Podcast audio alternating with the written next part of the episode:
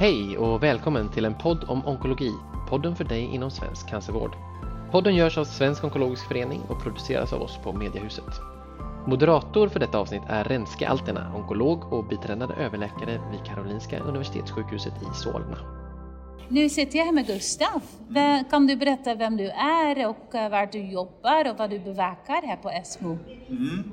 Eh, ja, Gustav Ullenhag då, onkolog, professor i cancerimmunterapi i Uppsala och eh, framförallt eh, inriktad på malignt melanom. Mm. Och kan du berätta vad har varit mest eh, inspirerande eller spännande hittills? Ja, för det första känns det ju väldigt kul att det nu efter några år är ett fysiskt möte. Eh, och eh, sen tycker jag att en session var särskilt spännande, hyperprogress vid immunterapi. Mm. Eh, förekommer det eh, Eh, eller inte? Det, det, och sen vad det gäller nya resultat så ryktas det, den sessionen har inte varit än, men det kommer eh, resultat i eftermiddag då, presidentsessionen, eh, vad det gäller neoadjuvant behandling vid malignt melanom. Vi har eh, sedan tidigare Eh, väldigt lovande resultat från mindre studier. Nu är det fråga om en större studie och eh, då har man gett några omgångar med rättämmare, sen opererat och sen fortsatt eh, upp till ett år totalt och i den andra standardarmen där har man ju opererat och så har man gett rättämmare i ett års tid. Mm -hmm. Så det här det kan vara någonting som kommer att ändra våra rekommendationer att vi faktiskt kommer att gå över till eh, neadjuvant behandling. Sen är frågan om det här är för tidiga data idag att vi måste vänta tills han mognat. studien är mer mogen ja. och alla patienter är inte intag, inkluderade i den här mm. En annan studie eh, det är T-cellstudien då, eh, den första eh, randomiserade eh, fas 3-studien eh, vid eh, solid cancer vad det gäller T-celler som visar ett positivt resultat. Mm. Då är det framförallt patienter som har fått pirettehämmare eh, Eh, och eh, randomiserad emellan eh, T-cellsbehandling, autolog TSS-behandling och då ipilimumab. Det är återigen det är malignt melanom, avancerad sjukdom. Och ser du att en sån T-cellsbehandling ligger framför oss eller nära vad vi kan erbjuda patienter i Sverige också? Ja, det här kan ju leda till en ny rekommendation men sen är det så pass avancerad behandling så frågan är hur snabbt vi kan få in det här då i, i vår rutinsjukvård. Ja. Och det ju, det kan ju vara en risk också att det blir ojämlikt, att den kommer att kunna erbjudas på vissa ställen och vissa länder. För, det, för, för implikationerna av den där T-cellstudien, det, det, det, skulle potentiellt handla om väldigt många patienter, eller hur? En beräkning jag hörde var att det, kunde röra sig, det kan röra sig om ungefär 10 000 patienter då, i ja. Europa och USA ja. per år. Ja. Ja. Ja. Ja, så det är ändå ett stort volym som man också ska ta hänsyn till och monitorera toxicitet och se till att man kan tillverka en sån mm. produkt. Mm. Och det där med pseudoprogress då, vad, vad, vad diskuterade man där? Finns det verkligen? Eller ja, är det alltså pseudoprogress finns ju falsk progress, det här är alltså hyperprogress. Mm. Är det så att vi, när vi ger immunterapi, att det i vissa fall går signifikant sämre, alltså att sämre än naturalförloppet, att det faktiskt gör skada. Mm. Och eh, en mekanism kan vara att vi faktiskt i vissa fall aktiverar de T-regulatoriska eh, cellerna. Eh, men det här är väldigt svårt att visa. Man har, ser ju patienter som, det går väl kraftfullt, det blir en kraftfull progress, men är det naturalförloppet eller inte? Och det är ju inte säkert att tumörväxten är linjär heller, att den kanske skulle vara exponentiell även utan behandling. Mm. Och eh, tittar man i studier så tar man medelvärdet då, det är klart att då är det patienter som har nytta och sen har du, förutom om det är några få då som har den här hypogressen, du fångar inte upp det här.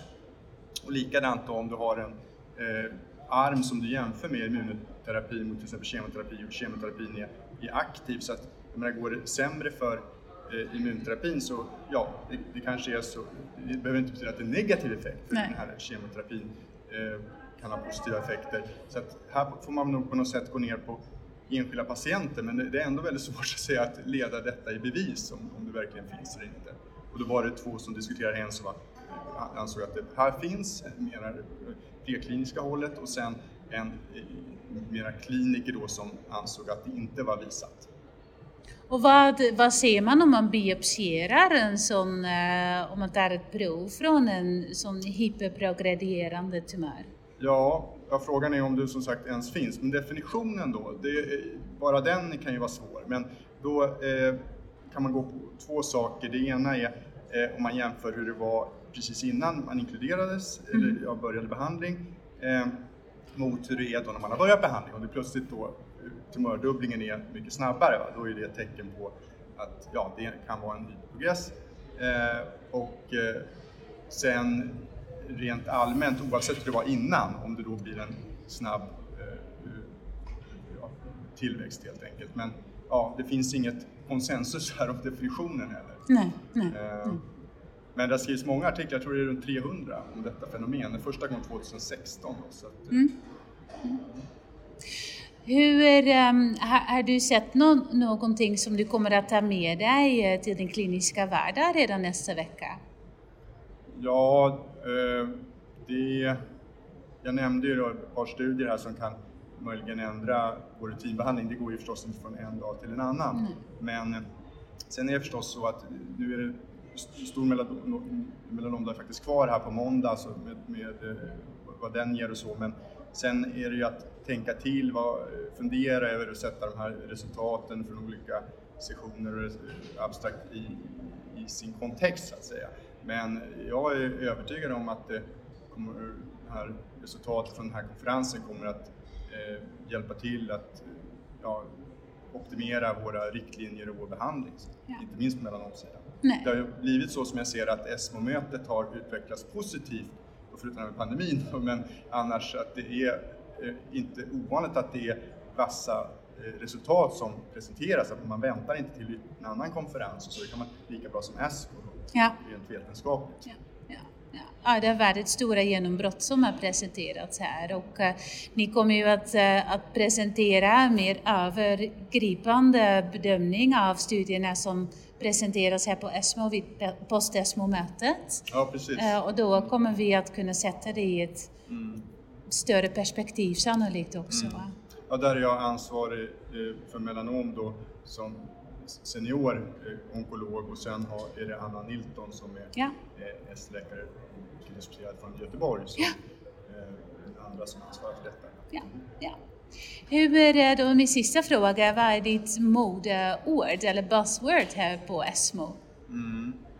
Jag vet inte om är ett häftigt ord så, men jag skulle vilja säga då att det är Europas eh, viktigaste cancerkonferens. Bra, fint. Tack så mycket Gustav. Tack att du var med. Ja. Tack. Avsnittet fortsätter strax, men först en kort hälsning från våra sponsorer. CGen är ett forskningsdrivet biotech som grundades i Seattle för 24 år sedan och nu, liksom då, är fokusområdet onkologi. Vår vision är genom utveckling av innovativa målinriktade behandlingar göra en meningsfull skillnad för människor som har drabbats av cancer. CGen är ledande inom ADC, det vill säga antikroppskonjugat, och företaget har hittills utvecklat fyra nya behandlingar som lanserats globalt. Hej! Jag heter Joakim Alexandersson och jobbar som Public Affairs Manager på Tyska Mark i Sverige. Vi är ett ledande företag inom vetenskap och teknik med en gemensam vision att skapa, förbättra och förlänga människors liv. Cancersjukdomar har en stor inverkan på människor över hela världen. Därför satsar vi på Merck helhjärtat på att utveckla behandlingar för cancerdrabbade människor. Vi på Merck Onkologi tycker det är kul och spännande att vara del av denna podcast. Har ni frågor eller funderingar kring oss på Märk och vad vi gör så kontakta gärna mig via LinkedIn. Här kommer en till eh, en liten bit eh, som vi lägger till vid Gustav och melanom. Ja, jag vet inte om det är just melanom, men eh, det är ändå så att jag har då tagit tåget hit och det ser jag inte som någon direkt uppoffring eh, utan jag har fått väldigt mycket gjort då med mejlande och eh, läsande och skrivande. Så det vill jag verkligen uppmuntra till om man har möjlighet. Det kan ju också vara så att man har möjlighet i ena riktningen och mycket bättre än att flyga en riktning än i båda förstås.